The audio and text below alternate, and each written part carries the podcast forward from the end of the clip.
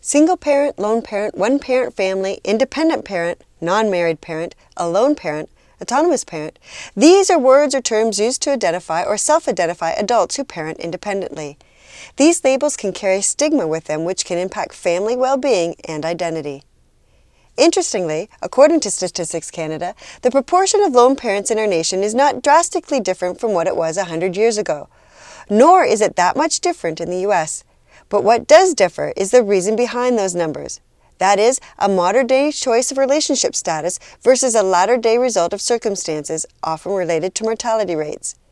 We know from research that resources such as money, time, and community support have more of a significant impact on child and parent experience and or outcomes than a parent's relationship status. When you partner alone, whether due to divorce, the loss of your partner, or having a parent who works away from home for long periods of time, trying to manage the family situation can be an overwhelming task at times. Here are today's hot tips for building resiliency and celebrating Single Parent Family Day. If you're a lone parent, it's important to find time and ways to take care of your own needs. There's a quote that I like that says, How thin can I spread myself before I no longer exist? We must take care of our own needs before we can take care of our family. You need to find supports within your extended family, work, and community. However, do remember that you are a team.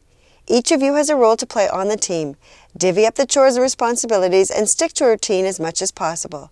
Predictability can conquer the chaos. If you like today's wellness tips, let me know. You can leave me a review on Amazon or through your Alexa app. Looking for more ways to build your resiliency? Take my free online resiliency test at worksmartlivesmart.com under the Resources and Courses tab.